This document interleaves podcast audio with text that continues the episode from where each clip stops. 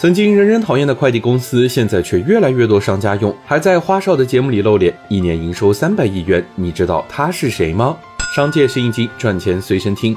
快递行业里有一条著名的生死线，日单量达到两千万，能够衡量一家快递企业能否活下去。达到这条生死线，中通用了十六年，韵达用了十九年，圆通用了十八年，而极兔只用了十个月。前有三通一达加顺丰，后有猫猫狗狗步步紧追，极兔速递在一片红海中杀出自己的一条生路。它的快速成长靠的是什么呢？首先是砸钱铺路。和四通一达一开始就深耕国内市场不同，极兔出生在东南亚，用了四年时间做到东南亚快递市场的老大。他进入国内市场靠的是三次砸钱收购，第一次是收购龙邦快递，拿到中国快递业务的经营许可；第二次以六十八亿收购了百世，几乎花掉了融资来的所有钱，得到了近五万个网点。第三次是收下了顺丰旗下的蜂网，这个顺丰看不上的小儿子，主打加盟制和经济型，却和极兔的发展思路相同。三次大手笔的砸钱收购，让极兔在国内市场布局完成。接下来就是抢夺市场了，而极兔用的招数也不新鲜，低价掠夺。